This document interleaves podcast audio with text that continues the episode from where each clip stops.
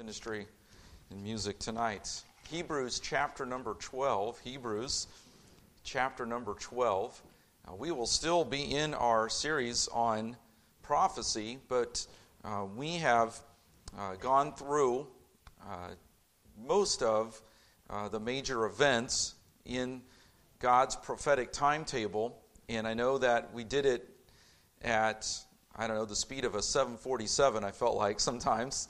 Um, and there's been questions that have kind of come along, maybe some passages or some topics that uh, you have uh, thought about, or that even I have uh, found myself uh, going back over in my own study in preparation. And uh, one of the things I want to do over the next uh, several weeks, Lord willing, is continuing in this series on prophecy, but doing some standalone type messages and dealing with some individual topics and some individual passages.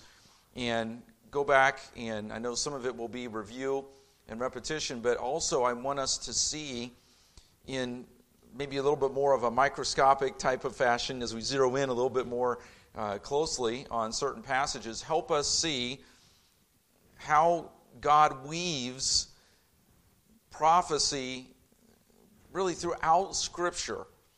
And sometimes we, we read and we, we, we, we appreciate the Word of God. I'm not saying we don't appreciate the Word of God, but it's so easy to read over passages and say, you know, I'm not quite sure I understand that passage, but I'm in a hurry, or I don't have time, or I'll come back to it, or whatever the case may be. And I know I've done that many a time through, through my life. And yet, I want to come back and I want to look at some passages that, that speak to prophetic events that God has weaved in to Scripture. And we see the unity of Scripture once again in how Scripture interprets Scripture. And we see one author who, by, of course, uh, God's very breath, the inspiration of God, delivered His word. And we have, yes, these human instruments. And in Hebrews chapter 12, we will see how, once again, God takes this prophetic theme of the kingdom, weaves it into this passage as he is addressing Jews, Hebrews, some of who were unsaved, who were depending upon the law for their salvation, some of whom were saved, but still thinking they had to keep certain aspects of the law in order to stay right with God as the writer of Hebrews, uh, some debate whether it's Paul or whether it's Barnabas or uh, whether it's uh, another uh, apostle. We, we know uh, there are certain aspects of the book of Hebrews that we believe, uh, scholars believe, that it had to have been someone with a deep Jewish heritage. So there are many who, who believe that it was the apostle Paul, but we are uh, not 100%, scholars not 100% sure who it was as the human instrument that God chose to uh, give by inspiration these words, but we know that the book of Hebrews is full of Old Testament reference, full of references to the law. And yet, in doing so, the writer of the book of Hebrews, by the inspiration of God, weaves in a message regarding prophecy in the kingdom. We just spent, uh, I know Pastor Arrowwood was here uh, last Sunday night. We had a wonderful time with them last Sunday, and uh, we were blessed uh, by uh, his message from 1 Corinthians 15. Uh, so it's been a couple weeks since we were in the prophetic, the, the series on prophecy. But let's go to Hebrews 12 once again. I'm going to do a quick review of the chapter of Hebrews, chapter number 12. So let me pull my computer up here, and uh, we will look at a kingdom which cannot be shaken. A kingdom which cannot be shaken. Understanding that the theme of the kingdom of God is throughout Scripture. And understanding that even among the apostles, among the disciples of Christ, this was a major theme that they were having a hard time fully grasping how Christ could speak of the kingdom of God and the kingdom of heaven, and yet why is he not ushering it in right now? And they were arguing about who was going to be the greatest in the kingdom, not fully comprehending and understanding, as we have been looking at in Sunday mornings, that Christ had to go to the cross first. And that going to the cross and dying for our sins and then rising again and ascending up into glory was all a part of God's redemption plan. But there had to be the cross before there was the crown of glory, so to speak. And what did, in Matthew 4, what did Satan tempt Jesus with? I will give you this earthly kingdom, this temporary happiness, this temporary pleasure, this fleeting, unsatisfying, unfulfilling, earthly, temporal earth, this earthly kingdom. I'll give it to you. And of course, Jesus Christ, as the God man, as the Son of God, resisted the temptation, obviously sinless and holy and pure rejected Satan's temptation to take the kingdom, what would have been obviously the sin in taking the kingdom? Didn't it already belong to Jesus Christ? Sure, the earth is His and the heavens. But He would have forfeited the eternal kingdom, He would have forfeited the redemption plan of God for a temporary earthly kingdom. And obviously, as the Son of God, as the Holy Son of God, he would have never given into that temptation. Yet he was tempted like as in all, as in all, in all points, like as we are, yet without sin. As a as the perfect, sinless Son of God. We can argue, theologians have argued, could he have sinned?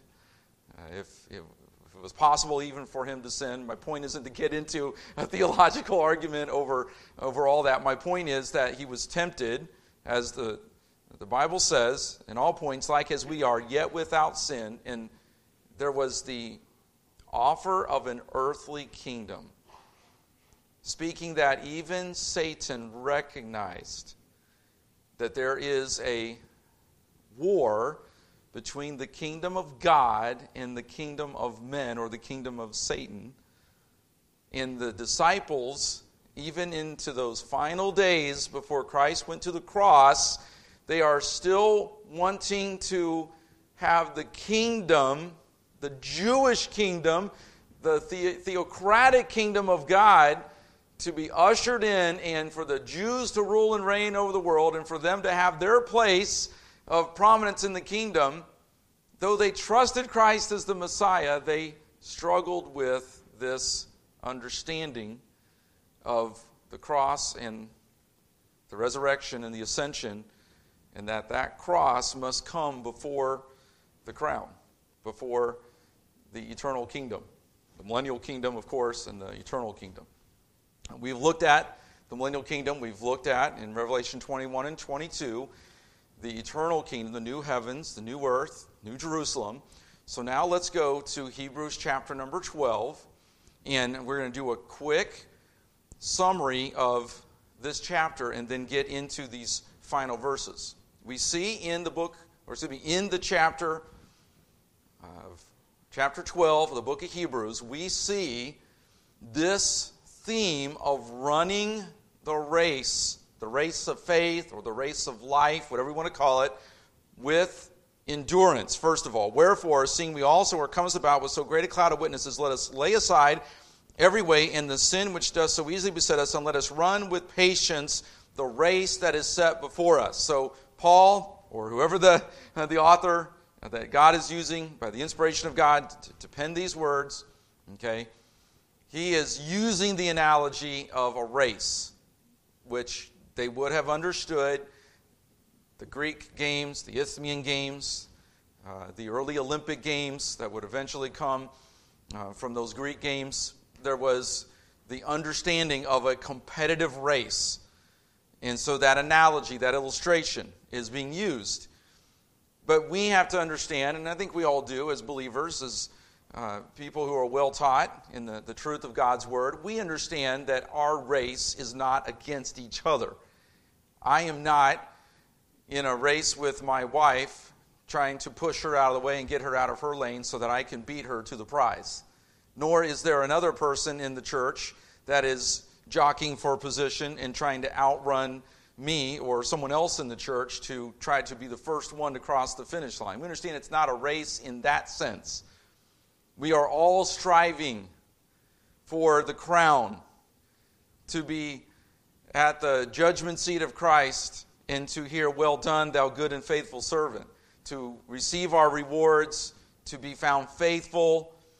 We are not in a race of competition against each other. We are in a race of endurance, of faith, the race of life that God has called us to, and we are to run with our eyes on the prize, on the crown, as Paul would say in Philippians chapter number 3. And he even talks about beating up himself. I beat myself, I discipline myself that I might be uh, worthy, that I might strive for the mastery, strive for excellence, to be the best runner I can be, to run in my lane, to do what God's will is for me, and to win the crown or the crowns and to lay up treasures in heaven and set his affections on things above as we are uh, reminded in scripture to do. So that's the race.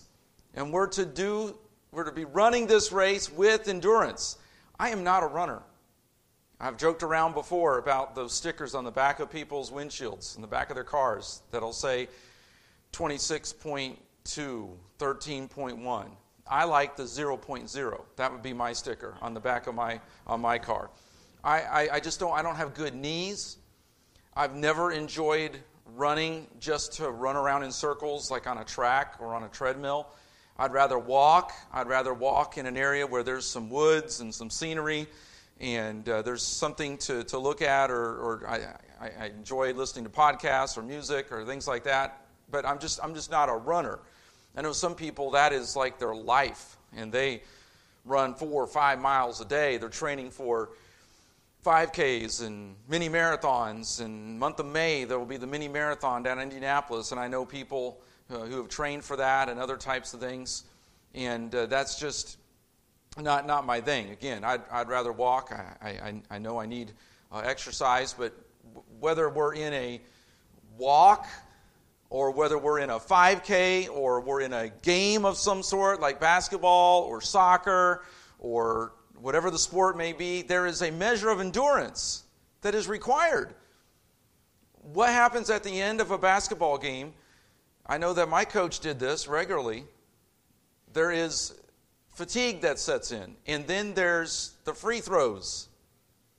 In a soccer team that isn't in shape will wear down and their defense will suffer and they'll give up that tying goal or that winning goal. Endurance, we understand it for sports, for success, for competitiveness, for victory on the field. What about in life? There is a measure of endurance that we must have. We have to have a perseverance.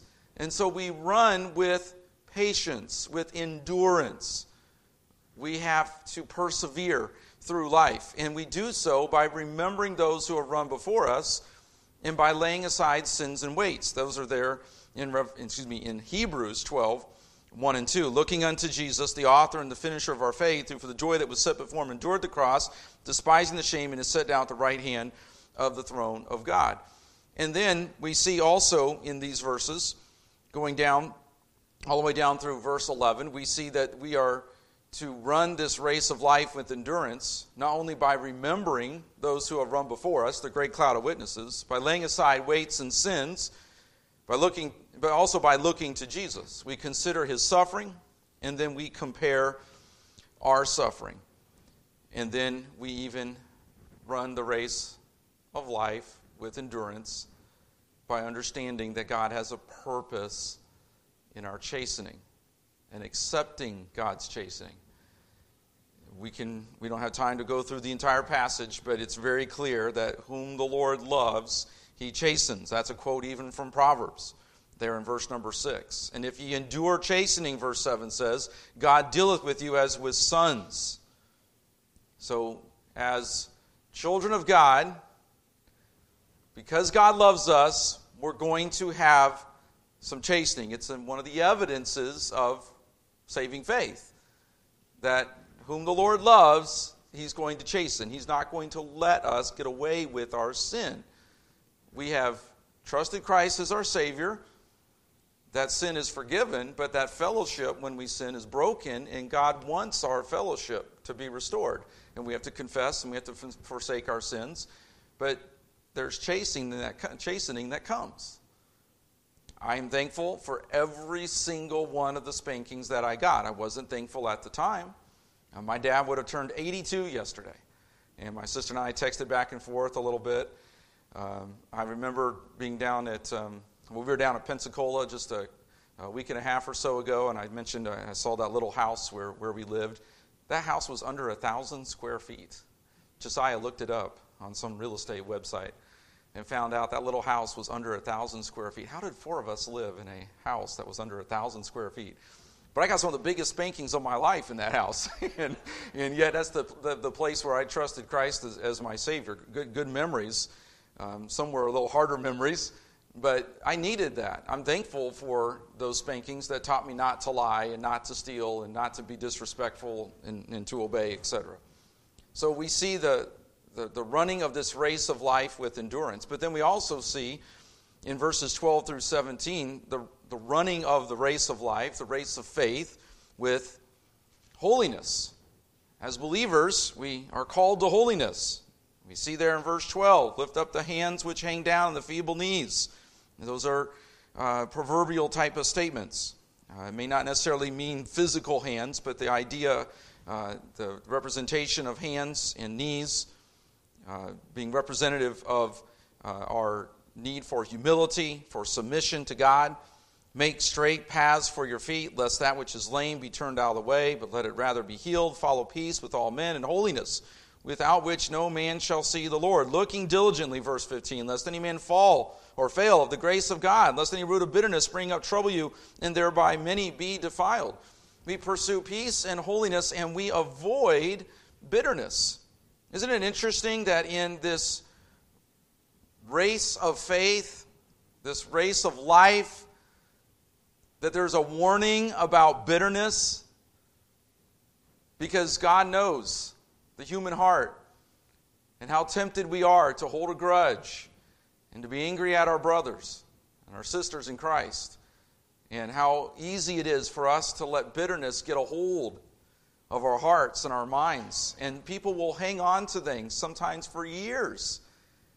There are husbands and wives who end up in divorces because they have kept long lists. They can remember things that happened 15, 20 years before, and they'll bring it up and they'll drag it back out.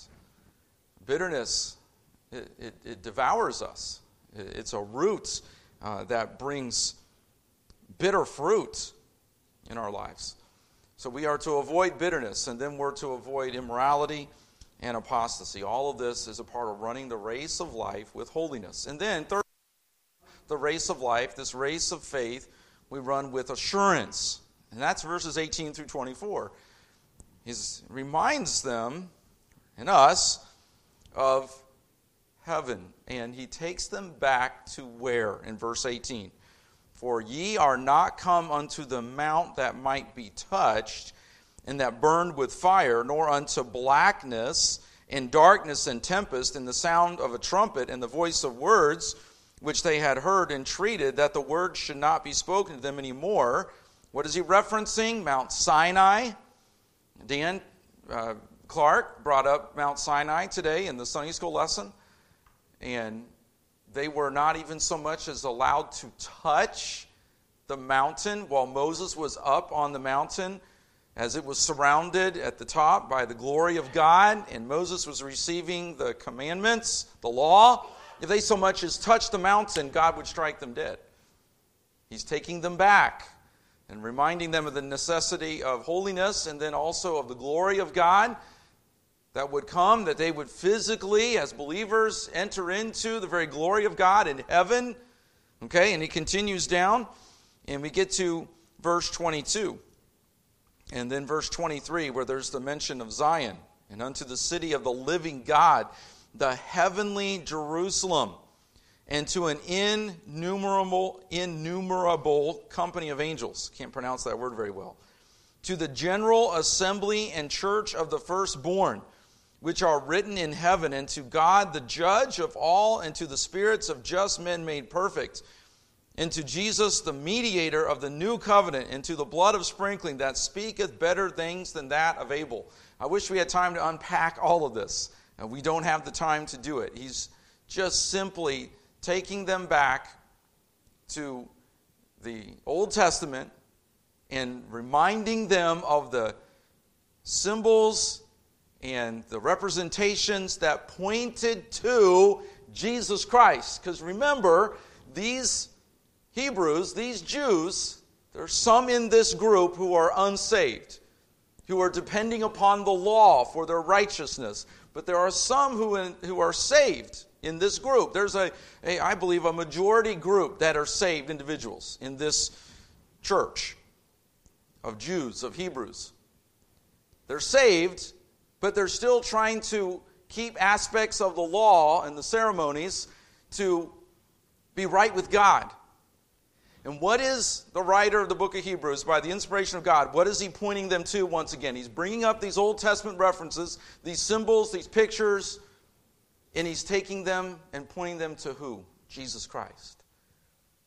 The new covenant, fulfilled in Jesus Christ. And then he takes them, oops, I went too far, to our fourth point. There we go to where we want to take the, the, the, bulk of our time here tonight in verses 25 through 29. And he draws their focus now to running the race of life, the race of faith, with their eyes on God's unmovable kingdom. We get to verse 25. See that ye refuse not him that speaketh. For if they escape not who refused him that spake on earth, much more Shall not we escape if we turn away from him that speaketh from heaven? Whose voice then shook the earth, but now he hath promised, saying, Yet once more I shake not the earth only, but also heaven.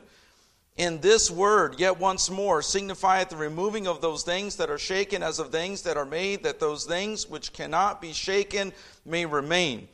Wherefore, we receiving a kingdom which cannot be moved let us have grace whereby we may serve God acceptably with reverence and godly fear, for our God is a consuming fire. He says, first of all, do not refuse him. Now, think about this for a minute. Someone who is in a race, someone who is playing basketball, even as maybe a game is finishing up right now, any kind of sporting event there is a goal, there is an aim. I know for a period of time, and maybe this is still the case in some kids' leagues, they don't keep score because everybody wins, right? Everybody gets a participation award, everybody just has fun. And I remember when we had a, a sports ministry at our former ministry for a while there were some parents who were like, and grandparents who were like, oh, let's not keep score. Let's just let the little boys and girls have fun. Well, we said we're not trying to make this a competitive league to prepare your child from going to sixth grade into the NBA, okay? So we, we got to help you understand that this is not NBA preparatory league at the fourth through sixth grade level and, and below. Some you know, you know what I'm saying. Some parents and grandparents, they get really into this. So we, we tried to help them understand. But there were some who were coming to us and saying, well, let's just not even keep score. Let's just have fun. And we're like, but that, but that takes away. That takes away the goal. That, there's out there shooting the ball and throwing it around. It takes away some of the point of the game. Not that it's all about winning. Okay, but there's a goal in mind. We as believers, we don't just go through this life trying to just kind of, well, you know, hopefully we can survive and keep our head above water. uh, maybe I can do it better than that person or do it better than that person. At least I'm not living like that worldly person over there. I'm not living like that carnal Christian over there. And we spend our lives like this. How effective are we going to be in the race of life, the race of faith? Fulfilling the will of God, laying up treasures in heaven, seeking first the kingdom of God, setting our affections on things above. How are we ever going to accomplish anything for the Lord if we're walking around like this? What, what, what point would it be if all we did in our sporting events is if we just kicked the ball around? You know, the guys out there, I've seen some pretty competitive soccer games. Chandler played soccer for several years. I've seen some pretty intense soccer games. I, this is one of my beefs against soccer. Sorry for all you soccer fans, but what kind of a game ends in a tie? After playing hard for 90 minutes, running around at uh, different temperatures, and you run 50 yards for somebody to kick the ball the other way, and then your game ends in a tie? Anyway, there are, there are times where there's a tie, I get it. But it would be foolish just to have a bunch of guys run around and throw the ball back and forth, maybe shoot the ball in the hoop once in a while, or throw the ball in a football game down to one end or the other. But there never be a score, there never be a goal, never be a focus. Everybody's worried about what everybody else is doing. That would be silly. It, it doesn't make any sense. There's a scoreboard, there's a clock, there's a win or a loss. There's something in the column. There's then, as we are seeing in high school sports right now in, uh, in Indiana, the great state of Indiana, and March Madness coming, and uh, all that. There's a goal, right? There's a focus. Number one seed in this region, and survive and, and, and advance, and on and on. We, there's a goal. But we as believers, and so many times I meet people Oh, yeah, I used to go to church. Oh, yeah, I know. Yeah, you, I, God doesn't expect us to be that sold out for Him. Really? You, you, you're, just, you're just a fanatic. Go to church two or three times a week? Who does that anymore? Don't we have busy lives? God understands. Study the Bible that much? Really? You're going to spend that much time? I remember even when I was uh, understanding the, the call of God on my life to be, to be a pastor. I remember good people saying, Why are you going to go and spend four, six, whatever, how many, many years studying for the ministry? Why would you do that? What would be the point? There are people like that with all of the wickedness around who still would rather spend more time and I'm not saying it's wrong to be interested in politics. I enjoy politics, I follow politics. I'm not saying it's wrong to be interested in some of these, these other areas. But we have believers who spend more time and have more interest in all of the things of this world, in, in politics and in all these other topics, and are completely losing sight of why we're here and what God has called us to do and what our responsibilities are before the Lord in the fact that there is eternity to come. And we only have a certain time. For some of us, we, I mean, we don't know. Our race, our finish line might be right out here. Our finish line might be in our sleep tonight. There are some people whose finish line was in their sleep. They never woke up the next morning. We don't know, but we have a goal, and it's an unmovable, unshakable. We get, we, we've heard over the last few years, we have heard a lot about moving goalposts. Two weeks to slow the spread. Do I need to say anything more? All the goalposts that keep moving. Kelly probably can remember how frustrated I was as a school principal. It changed every week. It changed from Tuesday to Friday. The announcement about COVID and what we could do and not do for school was on Tuesday. And by Friday, when I'm on a Zoom meeting with the Indiana, the Indianapolis Health Department, it had changed. And they would send out memos and it had changed some more. I didn't know what to think sometimes. It was ridiculous. Moving goalposts. Does God move the goalposts of the Christian life? Of what we are supposed to do and how we're supposed to live? He doesn't change it. And we have an unshakable and unmovable kingdom. He makes reference to not refusing Him. Don't resist the work of Christ in your life. Don't resist Christ and His work and His conviction and all that He is doing in our lives. We can't resist it. When we resist it, we get ourselves in big trouble. And to resist Christ will literally place us under the judgment of God. Now, we go back and we read here in Hebrews chapter 12, and we see a reference in verse 26 whose voice then shook the earth. That is probably a reference all the way back to Exodus 19 in verse 18, where at Mount Sinai, as the voice of God gave the law, the mountain, the earth quaked, the earth shook. Now, I only, I only lived in California for five and a half years. My mom and dad said they experienced some earthquakes out there. I remember as a high school kid, we were practicing for teen choir, and there was a little rumble that came through Indiana. Some of you um, may remember that. That would have probably been in the the early 90s. Um, but uh, some of the some of the kids looking around said, "Early 90s? What's that?" some of you remember the 90s very well. But there was a little rumble. Maybe we've had some since then. I just remember that uh, as a kid. You know, my mom and dad talked a little bit about earthquakes. 1906, there was an earthquake that leveled the city of San Francisco. 1989, uh, as I was getting ready to watch my favorite team play Game Three of the World Series, and all of a sudden the TV went out, and there was a catastrophic earthquake, and it delayed the World Series. I forget, I think maybe 10 days or so. We know what happened over in Turkey the earthquake, the devastation. We can go to Scripture and we can look at in Haggai chapter 2 and verse number 6 a prophecy of the Messiah that is fulfilled even in Matthew 27 and verse 54 when there was an earthquake at the crucifixion of Jesus Christ. And there was another earthquake at his resurrection in Matthew 28 and verse number 2.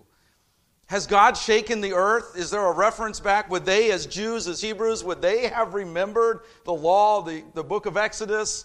And when God shook the earth at Mount Sinai, you better believe they would understand that reference. They would know God had shaken the earth, but then notice that even the heavens are shaken. We read here. But now he hath promised, saying, Yet once more I shake not the earth only, but also heaven.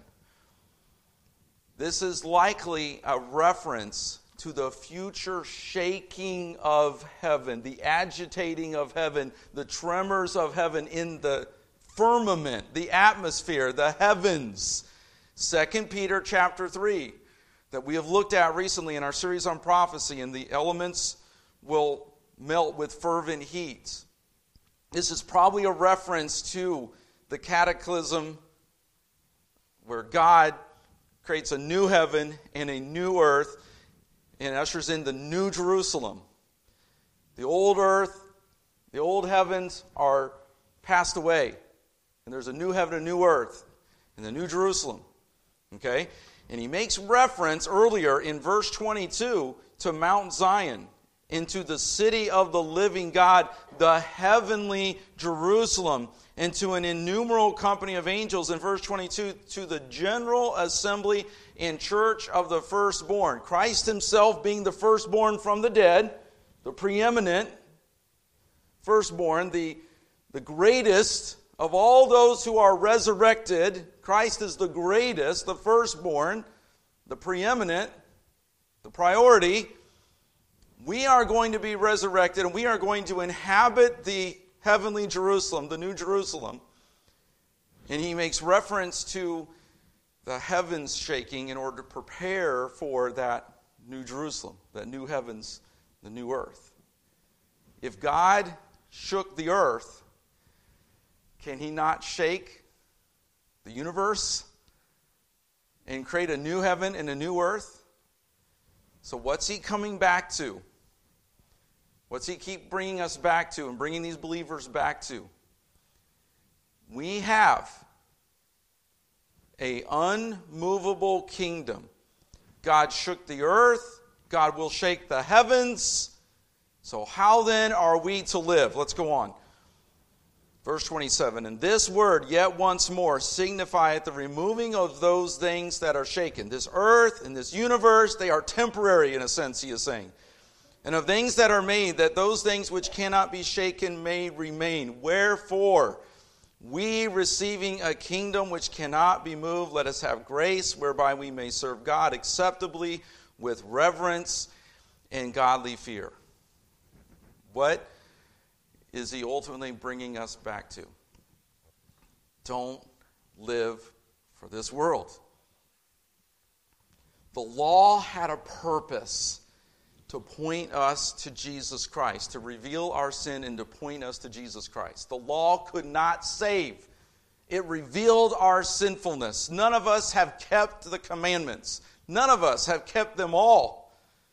And if we're guilty of breaking one commandment, we are guilty in a sense of breaking all because you break the link of one, one link of a chain, the whole chain is considered broken. We may not have stolen anything, but we have coveted and I would say that we probably all have stolen something. We may not have lied, which we all have lied, but we would say, well, I've only told a little white lie. No, we've all lied. We've all been deceitful in some sense. No, I didn't murder, but we've hated. We've desired for somebody to really get it. Because don't they deserve it after what they did to me, right? Okay? And Jesus dealt with that in the Sermon on the Mount, didn't he? About the heart. We've all violated the law of God. So we are all guilty before God. The law can't save. The law also can't sanctify us, keep us right with God. Okay, there's believers here in this group of Hebrews, in this church of Hebrews, who are thinking that in order to stay right with God, they have to keep the law, the ceremonial aspects, as much as they can. Obviously, under certain conditions, they weren't able to do everything, so they're suffering from doubt and discouragement. How can they ever please God? And how can they ever serve the Lord? And maybe it's not worth it, and on and on the questions can, can go. And what does he keep bring, what does he, what does he keep bringing them back to? The kingdom of God. Okay, do we do we have a responsibility in our relationship with Jesus Christ? Do we have a responsibility to obey the Lord? Yes. As saved people, we are citizens of His kingdom. Our conversation is in heaven, we read in Philippians. Our citizenship is in heaven. So we are to live right now in this place on this temporary earth, which will be shaken, and the universe itself will be shaken. But we are a citizen of heaven, of His kingdom, so we're to live right now in this earth, which is going to pass away, in this universe, which is going to pass away. We have a responsibility to live as a citizen of heaven. And a citizen of heaven is not living by the temporal things of this earth. And there will be, yes, the judgment of God that will come. For the unsaved, there will be that ultimate accounting at, at the white, great white throne judgment, as we've looked at in Revelation, where they will not be found, their name will not be found in the Lamb's book of life, be cast into the lake of fire. But there's, for the believer, there's the fiery judgment of God at the judgment seat of Christ that's referenced in 1 Corinthians 3 that burns up the wood, hay, and the stubble. Do we have gold, silver, and precious stones laid up in heaven? Are we living as citizens of the heavenly kingdom right now, understanding the temporariness of this earth and not being caught up in the carnality and the sensuality And I was just reading an article this week that did me a, a world of good as this preacher talked about the, the trend, the trendiness of churches today, trying to keep up with all the trends, following certain individuals and personalities who are trendy, in, instead of focusing on what God says and Christ says for his church getting caught up in all of the things that the world is doing and how can we mimic and pattern the world in order to reach people with the gospel. And in doing so, we make light of the gospel. We hide the gospel instead of making it clear and plain. And he is dealing with that to some degree, even right here in Hebrews 12 that as they try to keep all the ceremonial aspects of the law, all these different trappings from the Old Testament, and trying to somehow make all that fit into the Christian life, and they get caught up in all the legalism. And I'm not saying that we don't have rules in our lives. We have rules, but our relationship with Jesus Christ is not so much about rules and duty, but about a love for Christ and desire to please Him. So we serve Him acceptably in the right way. How? With reverence and godly fear, we read here in verse 28. We have this knowledge of this kingdom that is eternal. So it affects how we live. It affects our choices and our decisions. Are our decisions, our choices, our priorities, our morals, our values, our virtues, are they based on the kingdom of God, the unmovable kingdom, the eternal, the will of God, the promises, the principles, the commands of God's word, His eternal truths? Or are our priorities, our values, our morals, our virtues, or lack thereof, based on this temporary world that is going to be shaken? I wish we had time as he closes here in verse 29 with a warning for our God is a consuming fire. I wish we had time to go to all the passages. We don't have the time to do so. But we see fire in Deuteronomy 32, verse 35. We go all the way back to Genesis 15. We see it in Exodus 3. We see the sacrificial system, how many of the sacrifices where fire was offered. We, we, we could go, there, there's so many references, we, we can't possibly even look at even one or two of them tonight because of time. But we see fire throughout Scripture. It's a reference to the judgment of God, yes. Fire on the altar where the Baal worshippers, as Elijah was there, the fire on Sodom and Gomorrah, but there's also a fire of purity. God's refining fire. One commentator talked about fire being warmth, fire producing warmth, fire producing light, and fire producing purity. And when we think of our God being a consuming fire, yes, there's the judgment of God, that aspect of Him, that godly fear of coming under His judgment. But there's also the fire of reverence. That fire produces warmth and purity and light. But we fear it, we keep it in its proper place. We have a fireplace. We turned it on this afternoon because it was 33 degrees in Indiana with, with Indiana drizzle. I call it the Indiana drizzle, where it's not really raining. It's not really fog, but it's just this drizzle, right? And it's this cold, it's just this wet kind of cold. And we turned the fireplace on, and our, our dog was getting a little too curious about the fire. Not maybe completely understanding in his puppy mind the fear that he should have of the fire. You keep the fire in its proper place, it does a lot of good, doesn't it? Some of you have a wood burning stove. I've heard some of you talk about your wood burning stoves and the warmth that it provides. But you open up that wood burning stove, you let those logs and those embers fall on the floor in your house, and You're not going to want the warmth of that fire. To burn your house down. Fire in its proper place. There's a godly fear, but there's a reverence. And as we look at and we set our eyes on God's unmovable, unshakable kingdom, it takes and it focuses our life. And we live acceptable lives, well, lives that are pleasing to God with a proper fear, but a proper reverence for God as well. And that's what the kingdom of God does for us in one sense right now. We love to talk about the glories of the kingdom of the millennial kingdom and the eternal kingdom and the New Jerusalem, and rightly so. God's given us uh, a certain amount of revelation regarding those things, and we've looked at them in our prophecy series.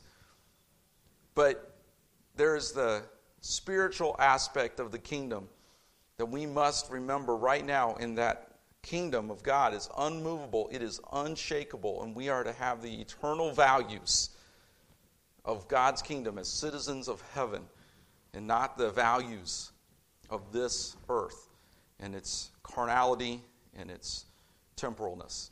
May we be faithful, focused, obedient citizens of God's eternal kingdom and running the race of faith, the race of life, with our eyes on God's unmovable kingdom. Let's pray. Lord, we thank you for your word that helps us as we go through this great chapter and just really scratch the surface of so much that could be unpacked from this chapter, Lord. It, it helps us to renew once again our focus.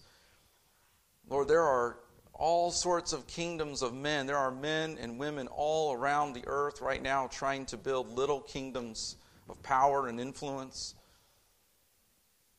Overreaching, Lord, the boundaries that you have even set because of their pride and their rebellion against you. Lord, may we not be caught up in all of that selfish, sensual, and carnal, prideful kingdom building of this temporary earth. But Lord, may our values, may our thoughts, our morals, everything about us, Lord, be set by and measured by the kingdom of God with our eyes focused on the unmovable, unshakable kingdom of God. May, Lord, that set our, our mind and our focus, that our affections will be on things above, not on things here on the earth. And we pray this in Jesus' name. Amen.